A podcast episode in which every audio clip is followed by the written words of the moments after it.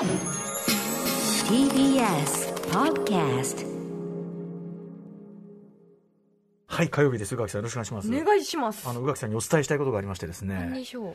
えー、先々週でね、発端はね、はい先々週のこの火曜日のオープニングで、はい宇垣さんが NHK の大河ドラマ、鎌倉殿のもう日曜13日の人。興奮そのままに。そうです、そうです。はい第お話しさせていただき15ました話ですね。。第15話かな、はい ?15 話の衝撃、あの、はいみたいなところをわっと語っていただいて。耐え難かったという話を。そうそう、はい今最新17話まで来てますけども、で、先週の時点で見始めましたと。うんうん4話と5話までっておっしゃってましたよねそうです、そうです。で、まあ、このペースだったら来週までに追いつきますなんて言ってましたけど、まあ、見事追いつきましてですね。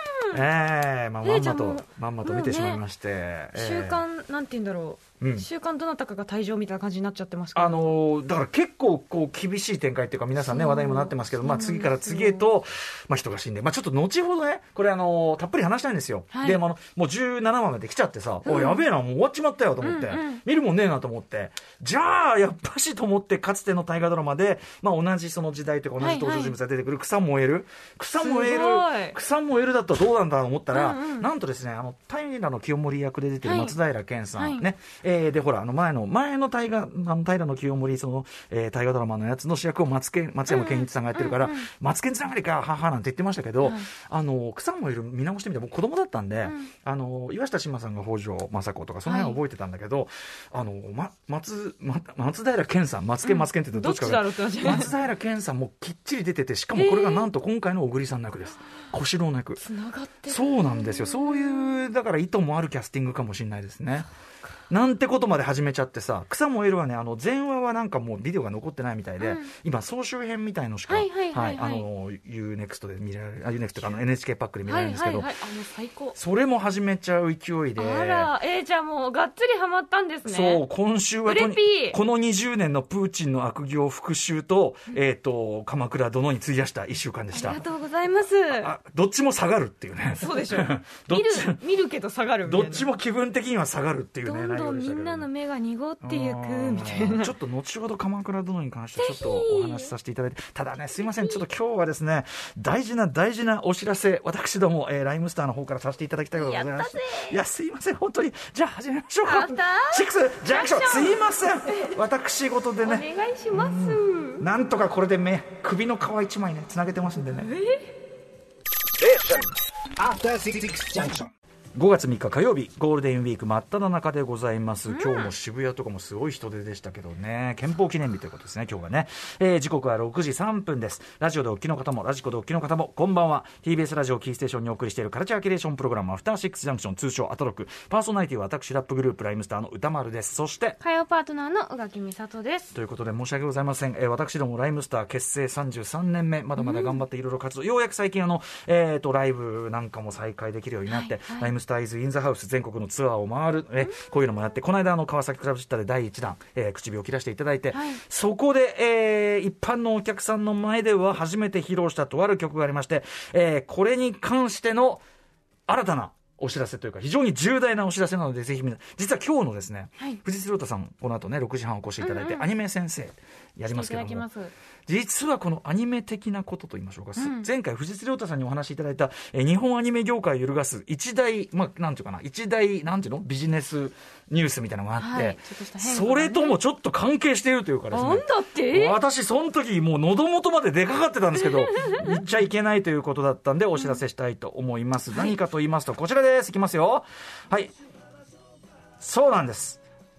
今こちらね、お聞きの、えー世界西原商会の世界クレイジーケンバンドの曲です。これあのこの番組で言いますと毎週金曜日にお送りしている週刊映画辞表ムービーウォッチメン、まあ、提供でもおなじみこの曲いつも毎週流れてます。まああと TBS ラジオでも結構ねこの曲流れたりしますしあと東京都内でもあの N のマークがついた緑のトラック結構見るんじゃないでしょうか、えーこの西原商会という会社鹿児島を拠点に全国展開する、えー業務用総合食品卸会社。だからその、えーいろんなレストランとか食堂とかそういうところに食材とか、はい。あとまあ調味料とか、うんうん。そういうのを卸すのがメイン、まあ、でもそれ以外にも独自のあの商品開発してそれを売ったりもしてるわけですけども、えー西原まあ、鹿児島を拠点に非常にあの、えー伝統がある会社でございます西原商会。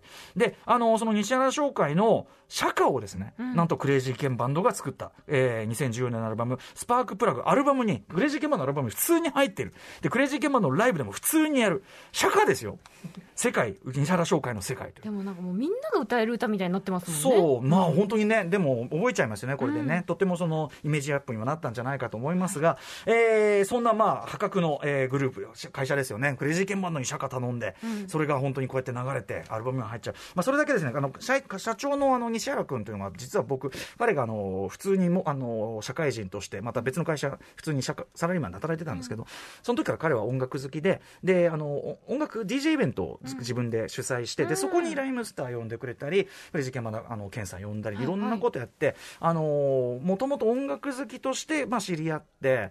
でなんならその例えばライムスターの「ザ・グレート・アマチュアリズム」というミュージックビデオを作るときに、その彼のそのイベントのメンツに手伝ってもらっていっぱい挙して出演してもらって、あの黒いパーカーもかぶってこうやって首を振っている人たちみんなこうねあの西君が連れてきてくれた人そんなのがあったりするんですけども、まあ、そんなご縁もあってですね、西原商会が、えー今回その創業50周年というタイミングで、えーまあ、その世界西原商会の世界そのものはねもうすでに愛されてるんですけどこの楽曲をなんかまたちょっと違う形で蘇らせたいというそういうリクエストを受けまして、まあ非常に私ども付き合いが長いライムスターにお声がかかりましてライムスターが、えー久々にですね、はい。ラップバージョンイヤサえー逆フィーチャリングバージョンこれを作った。これは何かと言いますと、うん。まあ、世界西原商会の世界パート2逆フィーチャリングクレイジーケクレイジーケンバンドというタイトルで今度出すんですけど一言言えばラップバージョンです。一言言えばこの西原商会の世界のラップバージョンなんだけど、あのこれですねなんとかかんとかパート2逆フィーチャリングクレイジーケンバンド、えーかつてですね肉体関係という曲、これもクレイジーケンバンドの曲を僕らが勝手にラップバージョンにして作ったやつで、えーそれにご本人たちを呼んできて、はい。なのであのフィーチャリングというよりは逆逆だ逆フィーチャーなんだか分かりませんけど。なんかぐるっと一周、えーぐるっと一周して。ちなみにこの逆フィーチャリングというワードはですねこの肉体関係という曲2002年に出ましてましたけど、えーそれ以来誰も使っていない。2度目はやっぱり自分たちだったっていうね、えー世一界般に浸透している言葉では、全く浸透しなかった、なるほど。えー世界西原商会の世界パート2逆フィーチャリングクレイジーケンバンドという曲を作りました。これめちゃくちゃ、あのいい曲になったんですけども、でまずこれね、えっと、シングルで発売することになりました。あえー発売日は5月25日水曜日、えー配信以外に、えーこれあのもちろん配信でもお聞きいただけるんですけど、フィジカルな要するにものとしての CD シングルとしても発売することができてしまうこれなんでかっていうと単純に西原商会の社員の方とか欲しいっしょものとしてっていう,、うんうんうんうん。そういうのがあって、まああの作りましょうと。今時シングルで作れあのフィジカルなんか作れないんですけどなかなかよっぽど。売れる人じゃない限りは、あの作りましょう。だからひょっとしたらライムスターのフィジカルで出すシングルとしてはこれが最後になる可能性もありますよと。はい。えーなので、ちゃんとジャケットを今作っております。デザイナー、木村豊さんにね、見事なジャケを作っていただいてるんですね。で、5月25日にこのシングルを出すんですけども、この発売を記念して、このここがお知らせしたいことです。はい。えー今度の日曜日、5月8日、えーご午後2時ですね、14時からニコニコ生放送で、えー生配信番組を行います。これ何かと言いますと、はい。ライムスターニューシングル「世界西原商会の世界パート2逆フィーチャリングクレイジーケンバンド」えーミュージックビデオのプレミア先行公開記者会見風生配信ということで、う。ん。えーとまあ、私どもライムスターとスペシャルゲストとして、えー西原商会代表取締役社長西原和幸さん、ね。社長も出てきて、まあ、この曲の由来というかな、はい。いえーいろんな話をした後に、ミュージックビデオを、えー、と先行初公開します。で、これあのこの配信で見ていただく以外はその後要するにこれアーカイブとかその追って繰り返し見ることできないんですよ。ら。ここのタイミングで見てもらうしかないんです。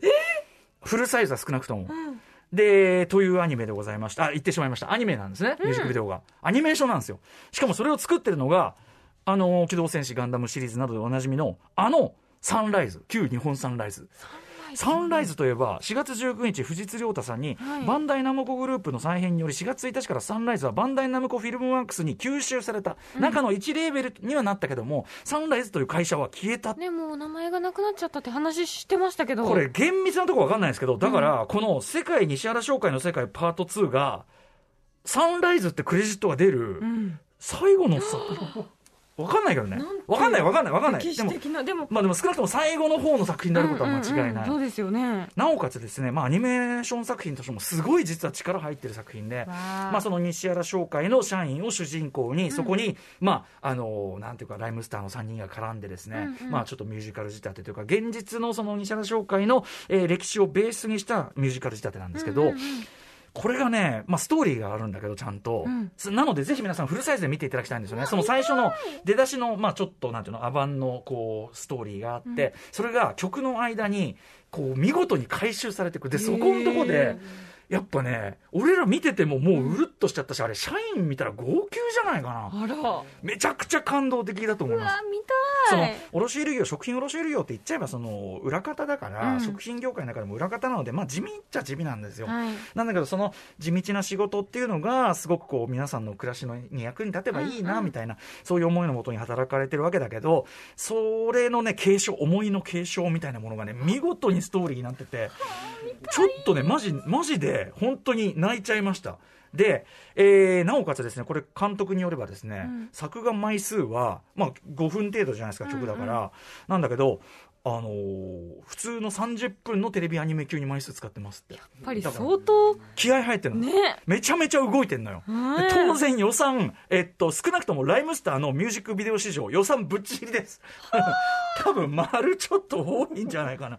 そんぐらいの。絶対に見なきゃですねめちゃめちゃゃあの素晴らしい作品になってると思います、単純にアニメ作品としても素晴らしいですしということで、えーあとちなみに曲の方の話あの単にラップバージョンって言いましたけど僕とマミー D が普通にしれっとねあのラップするんじゃなくて気合をまたこっちも入れすぎましてですね、うん。えー、とライムスターの掛け合いが激しい曲いっぱいあります。バックアンドフォースとかいろいろあるんですけど、ライムスター史上最も掛け合いが激しい曲にしてしまいえっと、結果、ライブでやるとき大公開。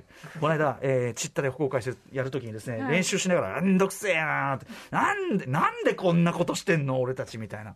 あの、自らの首を絞める。ものすごい掛け合い細かいから、その、なんか、まあ、聞いてると多分皆さんすごい、あの、気持ちいいし、あとなんなら覚えて、それを実際にやるとめちゃくちゃ気持ちいいはずなんだけど、ただまあね、あの、やる。やる方としては？そう、やる方としては、でもね、あのいいざライブでやってうまくいったんですけど、めちゃくちゃ気持ちいいし、めちゃくちゃ楽しい曲になってるんで、楽しいし、ちょっとやっぱなんか泣けるっていうかね、情感がこもってる歌になってんじゃないかなと、個人的には思ってます。あの、アニメとセットだと間違いなく泣ける感じになってるんで、ぜひ皆さん、えー非常に貴重なビデオ、まあもちろん、後にはミュージックビデオとして皆さん見れる形にはなりますが、はい。えー発売前のタイミングでフルが見えるのは今年はこのプレミア先行公開のみなのかな？わかんないけど、とにかく、はい、ぜひ今度ですね、えっ、と、日曜日5月8日、日曜だ2ね、5時から。月8日、うん。2時からの、えー生配信番組をぜひあのご覧いただければと思う次第。これた、た、ダータですよね？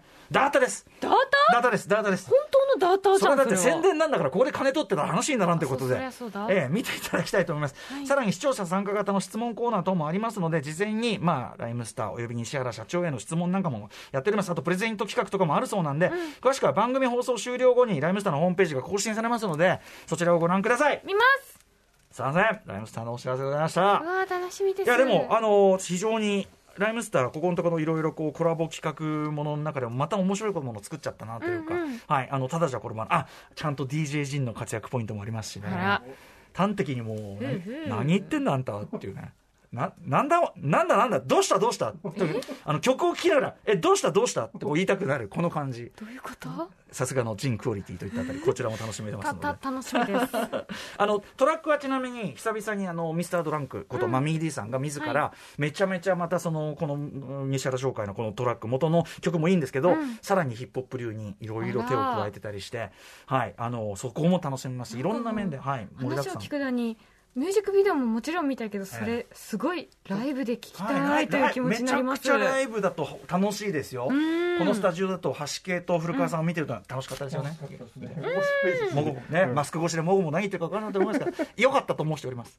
よかったと。よかったと。パーティーチューンです。パーティーチューン。はい。こんなこんなで、えーもう一回言いますね。5月8日14時から、えっ、と、ニコニコ生放送で、ダーターで生配信しますので、ぜひ皆さん、こちら見てみてください。えっ、と、10時から、その、あれか、どんぐらいの予定してるの ?1 時間とか、そんなもん？1時間？うんはいなので、あのー、1時間おじさんが、えー話してるところを我慢して見てるとミュージックビデオが流れてますので、ぜひですね、はいえー見ていただきたい見てくと思います。ださい詳しくはライムスターのホームページ見てください。すいません。そして、宇垣さんもお知らせ事がありますね。え明日あそうあそうでいした、ね、ろいろお仕事いろいろお仕事されてるからあそうなんです明日どれって言ったところでしょ TBS ラジオのパンサー向井とフラット8時半から11時朝の、はい朝についにあ行きます。朝に。いや別に。いいでしょ朝別に。私朝大丈夫かしら本当に。あ起きれるか問題がありますいやね違います。なんかこうなんていうのあ存在的に？そう。なんかこうなんてそんのなバットマンみたいな人なんです味か濃くないみたいな感じになりりそうですごく不安なんですけどあの、はい。9時半頃9時30分頃からうん私があの出演しているドラマがありましてですね、明日私は誰かの彼女っていう作品なんですけど、あのそれについてちょっとお話ししつつ来週いよいよしねつつ、はい。あのアトロクの番宣をしてこようと思ってます。爪痕を残してくるガリガリ。ガリガリ残していただきたい。ガリガリ。パンサーに爪痕を残すのはなかなか大変なことだガリリガリリと。向井さんにね。今日はですね水曜日の番宣をして帰ります、はい。宣伝してあげてください。ははい。あの、ちなみにそのね、あのー明日私は誰かの彼女、はい。まさに来週こそね、多分ね今日の夜今日の夜か、ごめんなさい、失礼しました。はそうだ、僕録画、録画してたから、今日今日の夜の回がまさに、あの、宇垣さんのね、演じられてる。が始まるところですね。多分456ぐらいが宇賀機会かなと思いますので、まあ、そちらっと見ていただけたら。お見逃しなきようということでございます。いやいやいやいや。大変だったんでね。うんね、本当撮影期間ね、いろいろ、ええ全然。あっち行ったりこっち行ったりして。あっち行ったりこっち行ったりは本当にしました。あっち行ったりこっち行ったり。常に雨が降ってた。り。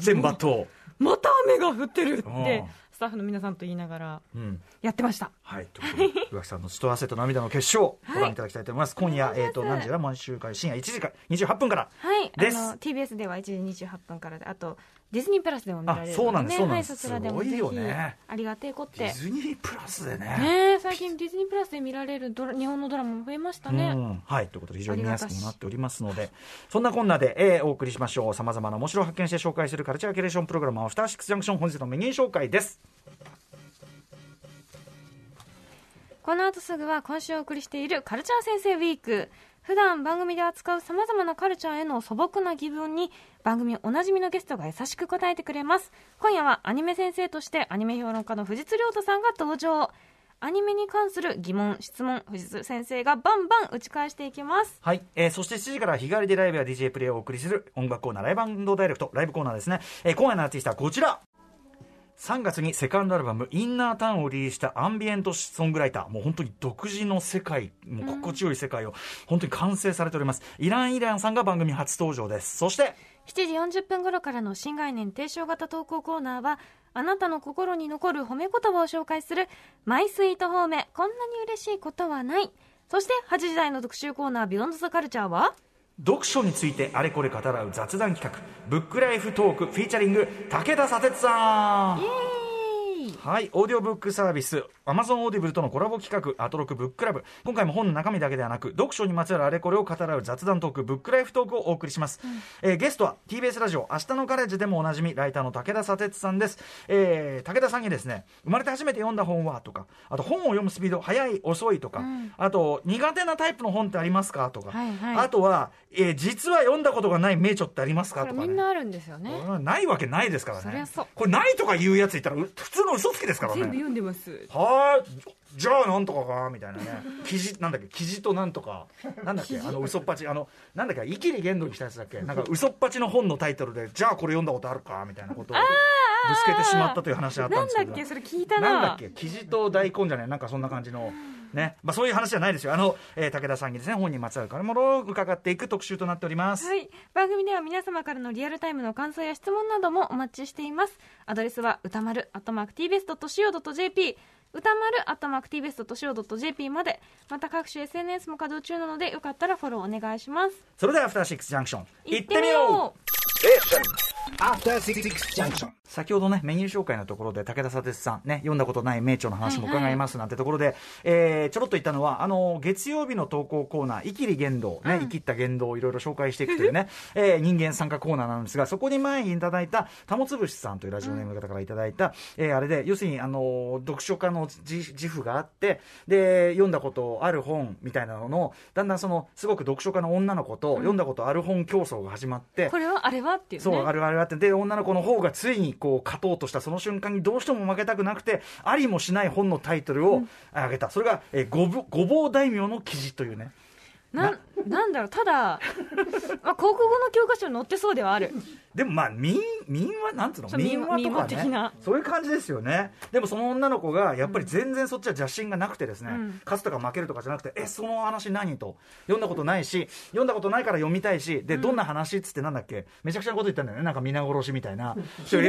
で超面白そうみたいになっちゃってあのその女の子がすごく純粋なキラキラした目で出版社としつこく聞いてきて困ったというね。かわいそうにだから知ったかぶりはよろしくないですねというね。大大名の記事読みたいな。ねえあるもんなら読みたいですよね、はい。ぜひ玉つぶしさんなんなら今から書いてみたいからですよ、でですね、はい。あの鎌倉殿の13期の話はこのライブゾーンの後あたりに撮っておきたいので、もっと長7時くね7時半とかに撮っておこうと思うんですけど、話しましょう。それ以外で言うならばやっぱり引き続きピースメーカー今ね第3話まで来てますけども相変わらず最高といったところですしね。相変わらず最高だし相変わらず最低だしもう、うん、まあね下品は下品なんですひけど、ね、どいよって思いながらいやめちゃくちゃ面白いんですけど。あのさ彼をさあの付きまとってるあのビジランテっていうさ、もう一人のヒーローっていうかあないんつうか。つ誰なんて思いながら読んでたんですけど。やつに関して何にも説明がなくてさ。ないですよねやっぱり。その みんなご存知みたいな感じで始まるから誰なんいやでも全員から煙たがられてるのはしか分かんないよね、うかゴミ箱の影からこうやって顔を出しててね「おい見えてんぞ」みたいな「いやゴミ箱の影から顔ぐらい誰でも出すんですけど」みたいな。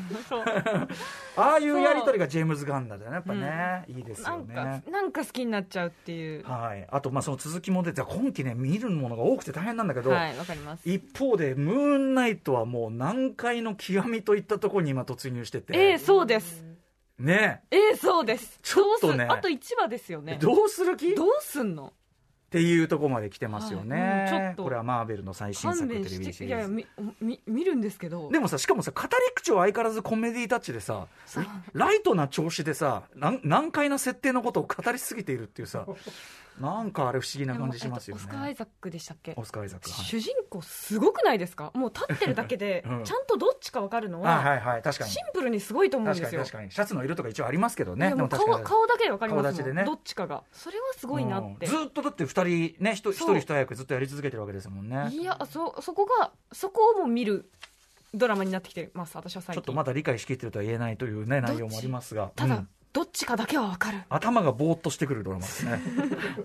あとですねあのワウワウで今ついに本放送も始まりました、はい。え東京バイスというですねうん。マイケル・マンがあの東京を舞台に制作組織でやってるやつ、まあ、あの実際のなんていうかなノンフィクションを元にしたやつで、はい。はいこれがやっぱりねあの面白いです。やっぱしうん。めちゃくちゃ。まだはい私それ手つけてないんです。あの監督がですねあの1話目はマイケル・マンゴ自身が監督してるんだけど、はい。えっと、今僕が見てる3何4話とにかくね、えっと、光さんというあの37セカンズの監督の。はい。光さんが2話ぐらい監督なのかな？んだ素晴らしい。光さんのやっぱ演出の回はねちょっとまたねなんかライティングの感じとかもちょっと違ったりしてすごくいいです。そして安定安定のマイティこと奥野瑛太の射程役。安定ですね。素晴らしい。After Six Junction.